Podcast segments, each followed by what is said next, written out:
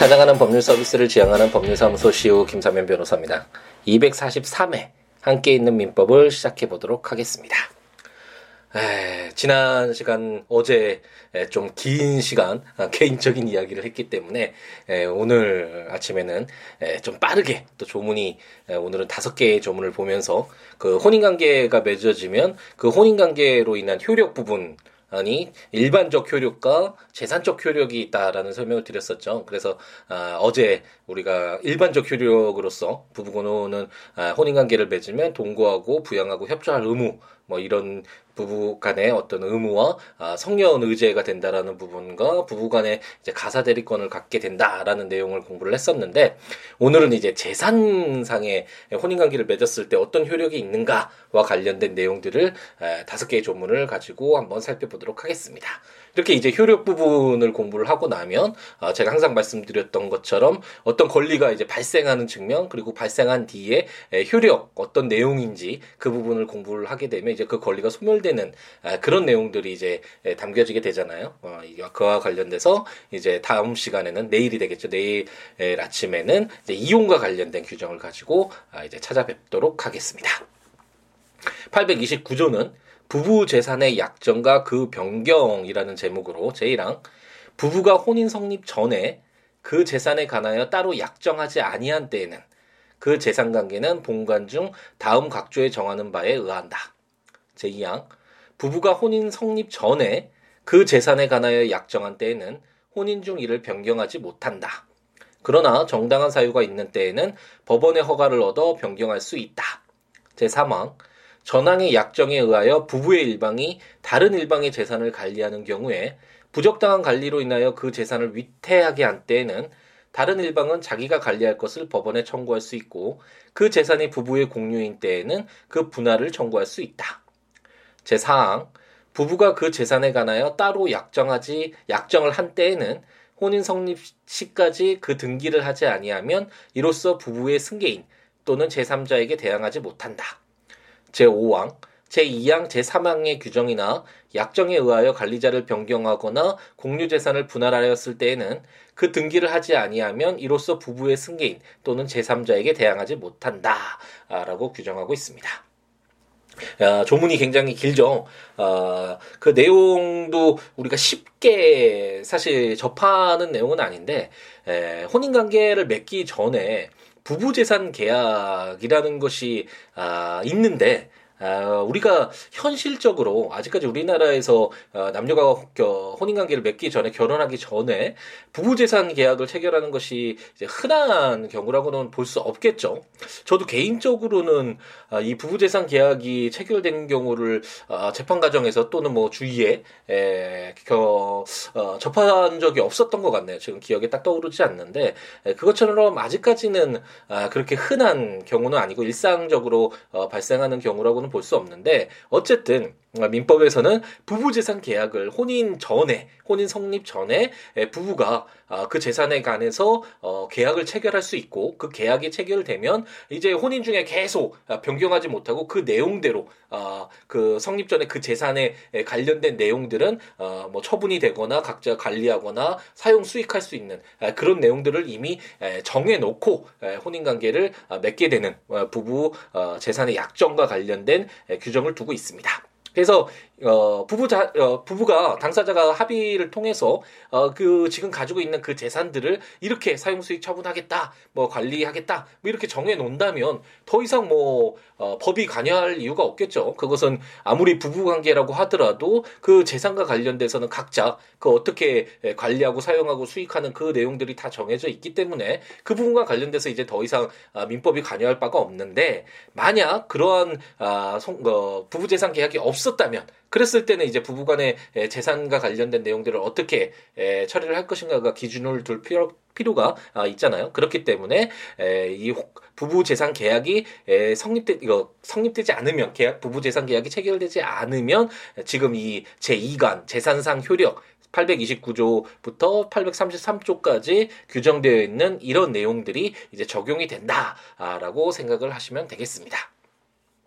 그리고 여기 보면 아 이제 그그 그 부부 재산 계약을 체결을 한 뒤에 에, 그 등기를 해야지만 아, 부부의 승계인이나 또는 제 3자와의 관계에서 이제 대항할 수 있다라는 내용이 있는데 이게 2000 어, 1년인가요? 그때 이제 최초로 부부 재산 계약이 이제 등기가 아, 되었다라고 하더라고요. 저도 아, 부부 재산 계약도 아, 접하지 못했고 부부 재산 계약이 등기된 내용도 아직까지 본 적은 없. 썼던 것 같은데, 에, 그래서 이렇게 등기가 돼야지만 그 외부의 사람들은 일반적으로 혼인 관계다라고 한다면 우리가 일반적 효력으로서 그 일상 가사에 대해서 서로 대리권이 어, 있다라는 내용도 공부를 했었죠. 어, 그것처럼 아, 그리고 우리가 그 이후에 보는 것처럼 뭐 생활비나 생활 비용이나 아니면 어떤 거 가정적인 일에 어, 가정의 일과 관련돼서 뭐 채무를 부담하거나 뭐, 그, 뭐 임대차 계약을 체결을 해서 어, 살 집을 구하는 데 있어서 어떤 뭐 채무를 부담했다, 뭐 돈을 빌렸다 이런 어, 경우가 된다면 일반적으로는 부부는 같은 책임을 진다라고 어, 생각하는 경우가 많잖아요. 어, 그렇기 때문에 이런 내용들이 아닌 것이라면 다른 내용으로 어, 만약 계약이 체결됐다면 혼인 성립 전에 그런 내용 내용들이 등기가 돼야지만 아, 외부적으로 공시적인 효력이 있고 아, 그래야지만 제3자가 피해를 보지 않을 수가 있겠죠. 아, 그렇기 때문에 이렇게 등기를 해야지만 부부나 부부의 승계인 또는 제3자에게 이렇게 대항을 할수 있고 그리고 만약 그런 부부 약정이 있었는데 관리자를 변경하거나 공유 재산을 분할하거나 아, 이런 어떤 내용이 있었다면 그런 내용까지도 변경 등기까지도 해야지만 이런 승계인이나 제3자에게 에, 대항할 수 있다라는 아, 규정이다라고 생각하시면 되겠고 우리는 요즘에 그 영화나 드라마에서는 이 부부재산 계약과 관련된 내용이 약간 아, 코미디식으로 제가 나왔던 내용을 한번 접했던 거 기억이 나는 것 같기도 한데 아, 부부가 혼인 성립 전에 그 재산에 대해서 이제 따로 아, 약정을 해서 아, 정말 이게 뭐 되게 아, 뭐 유럽적인 서양 문명인 것처럼 어, 발좀 뭐랄까요? 더 개방된 그런 문화인 것처럼 이렇게 그때 희화돼서 나왔던 내용이었던 것 같은데 어쨌든 뭐 그런 내용과 상관없이 아, 만약 아, 부부가 혼인을 성립할 때 특별한 약정이 없다면 지금 우리가 공부하게 될 그 다음 조문인 830조부터 833조에 규정된 이런 내용들이 적용이 되겠지만 아, 만약 아, 부부 혼인 성립 전에 부부 재산에 관련돼서 아, 계약을 체결을 한다면 약정을 한다면 그 약정에 따라서 아, 부부 재산은 관리가 되고 어, 사용도 되고 수익도 된다라고 이렇게 가볍게 생각하고 어, 넘어가시면 되겠습니다. 제830조는 특유재산과 기속 불명재산이라는 제목으로 부부의 제1항 부부의 일방이 혼인 전부터 가진 고유재산과 혼인 중 자기의 명의로 취득한 재산은 그 투규재산으로 한다. 제2항 부부의 누구에게 속한 것인지 분명하지 아니한 재산은 부부의 공유로 추정한다라고 규정하고 있습니다.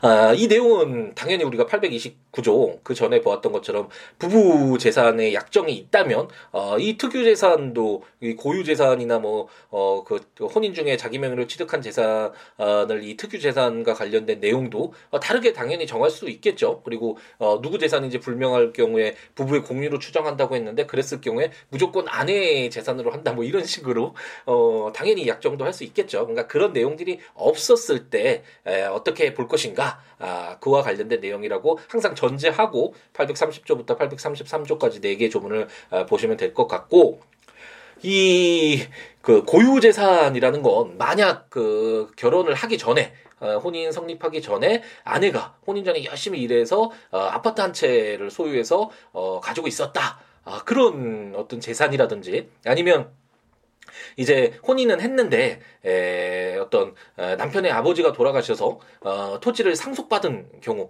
이런 경우는 이제 혼인 중 자기 명의로 취득한 재산이라고 할 수 있겠죠. 이것처럼 어, 부부가 공동으로 이룩한 아, 형성한 어떤 재산이라기보다는 그 부부 개인의 어, 어떤 일방적인 에, 그런 재산인 것이 이제 특유 재산이라고 할 수 있는데 그래서 이 고유 재산과 혼인 중 자기 명의로 취득한 재산 상속받은 것을 어, 생각해 보면 쉽겠죠. 그것을 어, 특유 재산이라고 하는데 이 특유 특유 재산은 원칙적으로 한다면 아, 이제 아, 이혼과 관련돼서 우리가 내일부터 공부하게 될 아, 이혼을 할 때 이 특유 재산은 재산 분할의 대상이 에, 되지 않는 것이 이제 에, 원칙이긴 하죠. 물론 아, 재판 과정에서 이 상속 재산 분할의 대상으로 삼는데 그런 주장은 상당히 많이 하거든요. 이게 에, 결혼을 할 때 아파트를 이제 뭐 구입하는 경우도 있고 아니면 아, 임차를 해서 전세를 하죠. 우리나라에서는 좀 특유하게 이렇게 전 세를 하는 경우에 어, 그 어느 일방이 뭐 그 어, 어떤 비용을 모두 부담했다. 그렇기 때문에 이것은 나의 어떤 특유 재산이다라는 이런 주장들이 상당히 많고 그래서 어, 재산 분할의 대상이 되질 않는다. 아, 이런 주장들도 상당히 많이 있는데 원칙적으로 따져 보면 이게 특유 재산인지를 구분해서 어, 상속 재산의 분할에 어떤 대상도 삼지 않는 것이 에, 원칙인데 하지만 이 이혼 과정에서 상속 재산 분할과 관련돼서는 이게 이렇게 정확 하게 딱딱 뭐 특유 재산은 나누고 어, 이렇게 보기보다는 에, 부부 관계가 지속되고 그 부부 관계가 물론 어, 유지되는 과정에서 형성된 새로 취득한 재산뿐만 아니라 그 부부 재산이 유지되는데 에, 기여한 그런 부분들 내용들도 다 포함이 되거든요. 그래서 이런 내용들도 사실 어, 상속재산 분할에 상당히 많이 예, 관여가 된다라는 점은 그냥 뭐 참고로 어, 알아두시고 어쨌든 아, 만약 부부 재산의 약정이 혼인 성립 전에 따로 없었다면 이런 특유 재산 이제 특유재산 어떻게 관리하는지는 831조 다음 조에서 한번 보고 특유재산이라는 것을 구분을 짓고 만약 그게 누구의 재산인지 불분명한 재산이 있을 수 있잖아요. 이랬을 때는 부부의 공유로 어, 추정을 한다라고 해서 다른 반증이 없는 이상 아, 부부의 공유 재산으로 보고 있습니다. 공유라는 것은 에, 우리가 많이 공부를 했죠. 물론 어, 일반 분들은 공유 그러면 어, 그 도깨비의 그 멋있는 주인공을 떠올리시겠지만 에, 그 내용이 아니죠. 우리가 물권편에서 그 소유권을 공부할 때 에, 공동 소유의 한 형태로서 공유가 있었고 함유가 있었고 총유가 있었잖아요. 그런 어떤 공유 관계가 된다라고 규정을 하고 있습니다. 제831조는 특유재산의 관리 등이라는 제목으로 부부는 그 특유 재산을 각자 관리, 사용, 수익한다라고 규정을 하고 있습니다. 그렇기 때문에 이 내용도 당연히 만약 부부가 이제 혼인 성립 전에 부부 재산 약정을 했다면 다르게 투기 재산의 관리도 다르게 정할 수도 있겠죠. 하지만 그런 내용이 없다면 아, 당연히 이제 831조가 어떤 기준이 될 것이고 아, 그래서 만약 아, 특유 재산은 아까 이야기했던 것처럼 혼인 성립 전부터 어, 가지고 있었던 고유 재산 그리고 혼인 중에 자기의 명의로 취득한 일반적으로 상속받은 그런 재산을 특유 재산이라고 한다고 했잖아요. 그래서 이런 특유 재산을 어떻게 처리를 할 것인가 관리하고 사용하고 수익할 것인가와 관련돼서 이제 그 831조가 부부는 그 특유 재산을 각자 아, 자기 재산인 것처럼 아, 특별한 약정이 없다면 부부 재산 약정이 없었다면 아, 특유 재산을 각자 관리 사용 수익한다라고 규정을 하고 있습니다. 제832조는 가사로 인한 채무의 연대 책임이라는 제목으로 부부의 일방이 일상의 가사에 관하여 제3자와 법률 행위를 한 때에는 다른 일방은 이로 인한 채무에 대하여 연대 책임이 있다. 그러나 이미 제3자에 대하여 다른 일방의 책임 없음을 명시한 때는 그러하지 아니하다라고 규정하고 있습니다. 이 규정도 어, 제가 어제 말씀드렸던 것 같은데 지난 시간에 이 부부와 관련돼서 아, 이제 그 혼인 관계가 계속 지속 중일 때는 사실 크게 문제가 안 될 수 있는데 이제 혼인 관계가 이제 파탄이 되면서 어, 각자 부담하고 있었던 그 채무들이 이제 좀 공동 책임의 문제가 됐을 때 이를 어떻게 해결할 것인가가 아, 재판에서 많이 다루어지고 832조도 아, 그렇기 때문에 많이 좀 적용이 되는 그런 조문이라고 할 수 있습니다. 있겠죠. 예를 들어서 이제 갑돌이와 을순이가 혼인을 했다. 근데 신혼집을 구하지 못해서 전세 자금을 아, 급하게 빌리게 되었는데 갑돌이가 이제 자신의 절친인 병돌이에게 전세 자금 1억 원을 아, 빌렸다. 라고 했고 병돌이는 당연히 이게 전세자금 명목이구나 갑돌이와 을순의 결혼으로 인해서 신혼집을 구하기 위한 전세자금 명목이다라고 생각을 하고 빌려줬다라고 해보죠. 그랬을 때, 어, 뭐, 그, 차용이는 갑돌이라고 이렇게 적을 수 있잖아요. 그랬을 때, 갑돌이의 책임인 것처럼, 어, 보이긴 하는데, 그랬을 때 만약 갑돌이가 변제 능력이 없어졌을 때, 그 위험, 제가 그 채권법을 공부할 때 그 위험 부담을 누가 부담할지가 굉장히 중요한 내용이라는 설명을 드렸죠. 위험 부담이라는 게 아 뭐 하늘에서 어 뭐 번개가 쳐서 번개를 맞지 않을 위험 이런 것이 아니라 어떤 뭐 채무를 부담하게 됐을 때 그 채무의 변제 능력이 없어졌을 때의 그 어떤 아, 불이익 그것을 누가 부담할 것인가 아, 그런 것이 위험 부담의 문제라는 설명을 드렸었고 만약 갑돌이의 변제 능력이 없어졌다 아, 그러면 이걸 병돌이가 아, 그 갑돌에게 빌려준 어, 너의 잘못이야라고 어, 볼 것인지 아니면 을순이 이게 부부 관계였기 때문에 그리고 가사 어, 어떤 가정적인 일을 위한 가족을 위한 그런 채무 부담이었잖아요. 잖아요. 그렇기 때문에 을순이에게 일을 부담케 할 것인지 그러니까 문제가 문제가 될 수 있겠죠.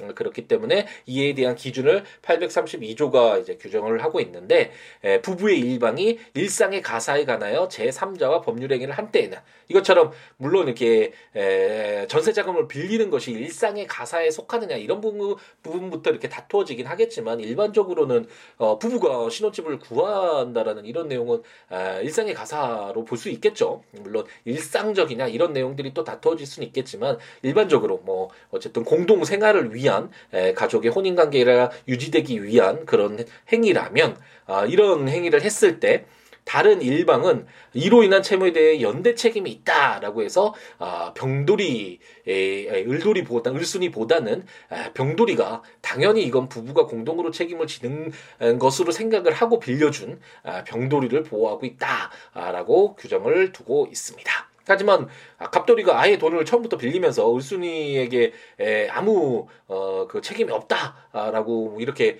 에, 라고 이야기 을순이도 그렇게 얘기했고 병돌이한테도 뭐 그런 특약 사항을 이렇게 적었다. 이 이와 관련된 이 차용금과 관련돼서는 을순이는 아무런 뭐 어, 뭐 변제 책임이 없고 본인만 어, 변제 그 책임이 있다. 아, 뭐 채무자로서 특정한다. 뭐 이런 어떤 특약 사항이 있다면 어, 당연히 그 책임 여부는 어, 달라질 수 있겠죠. 그게 단서 규정에 에, 이제 규정을 하고 있습니다. 833조 이제 재산상 혼인 관계가 이루어졌을 때 혼인이 이루어졌을 때의 재산상 효력으로서 마지막 833조가 생활 비용이라는 제목으로 부부의 공동생활에 필요한 비용은 당사자 간에 특별한 약정이 없으면 부부가 공동으로 부담한다라고 규정을 해서 뭐 이거는 뭐 우리가 상식적으로도 아, 이해할 수 있죠. 부부인데 혼인을 맺어서 이제 일평생 같이 하기로 이렇게 부부가 관계를 맺었는데 어, 생활 비용을 어 이제 그 한쪽이 일방적으로 부담케 한다면 물론 우리가 아까 전제했듯이 829조에 부부 재산 약정이 있어서 혼인 성립 전에 이런 약정을 해서 이 모든 생활 비용은 어 남편인 갑돌이 네가 부담한다라고 을순이와 부부 재산 약정이 있었다면 이 내용도 당연히 예, 달라질 수 있었겠지만 만약 그런 특별한 약정이 없었다면 아 일반적으로 생활 비용은 특별한 약정이 없으면 부부가 공동으로 부담해라. 라는 그런 기준을 두고 있다라고 생각을 하시면 되겠습니다. 네, 오늘은 조문이 829조 같은 경우에 내용이 상당히 많았죠. 한번 천천히 읽어보시면 우리가 예전에 뭐 공부했던 뭐 어, 내용들이 많이 나오니까 민법 총칙에서부터 대항한다 이런 내용들도 많이 공부를 했었고 어, 이제 채권 물권 편을 공부하면서 어느 정도 어, 용어에 친숙해지고 그 내용에 대해서 어, 어느 정도 어, 좀 기초가 잡혀져 있으실 것이기 때문에 한번 천천히 읽어보시면 될 것 같고요. 어, 그렇기 때문에 국가법령정보센터에서 민법 지셔서 조문들 한번 참고하시면서 아, 들으셔도 좋을 것 같고 제가 전자책으로 발간한 함께 있는 민법 아, 친족평 구입하셔서 해당 전문가 설명들 참고하셔도 좋을 것 같고 아, 아직까지 블로그가 이제 친족평까지 따라오지는 못하고 있는데 지금 채권 아, 편을 하고 있죠. 하지만 그 뭐 함께 있는 민법 여러 가지 지금 내용들이 많이 있으니까 그 내용들 공부하실 때 아, siwo.com, siwo.net, s 블로그에 에, 올려져 있는 해당 조문과 설명들 참고하시면서 아, 들으시면 좋겠습니다. 그 외에 뭐 법률 외에도 어떤 내용이라도 좋으니까요. 아, siwo.com, siwo.net 또는 siabooks.com, siabooks.com 블로그나 026959-9970 전화나 아, siwo 골뱅이 gmail.com 메일이나 트위터나 페이스북에 siwo에 오셔서 뭐 법률적인 뭐 어, 문의라든지 어떠한 내용, 뭐 살아가는 이야기, 에, 뭐 어떤 이야기라도 좋으니까요. 함께 이야기 나누면서 음, 더불어 함께하는 아, 그런 즐거움 누렸으면 좋겠습니다. 오늘 하루도 이제 행복 가득하게 예, 채우시고 이제 중간 아, 지점 넘어가고 있죠. 일주일에 아, 오늘도 행복 가득하게 열정 가득하게 예, 채우는 우리였으면 좋겠습니다. 내일 이 시간에 찾아뵙도록 하겠습니다. 내일은 이제 혼인 관계가 종료되는 사유로서 이혼과 관련된 가장 아, 현실에서 많이 쓰는 조문들이라고도 할 수 있겠네요. 현실에선 에, 그런 내용들을 가지고 찾아뵙도록 하겠습니다. 아, 감사합니다.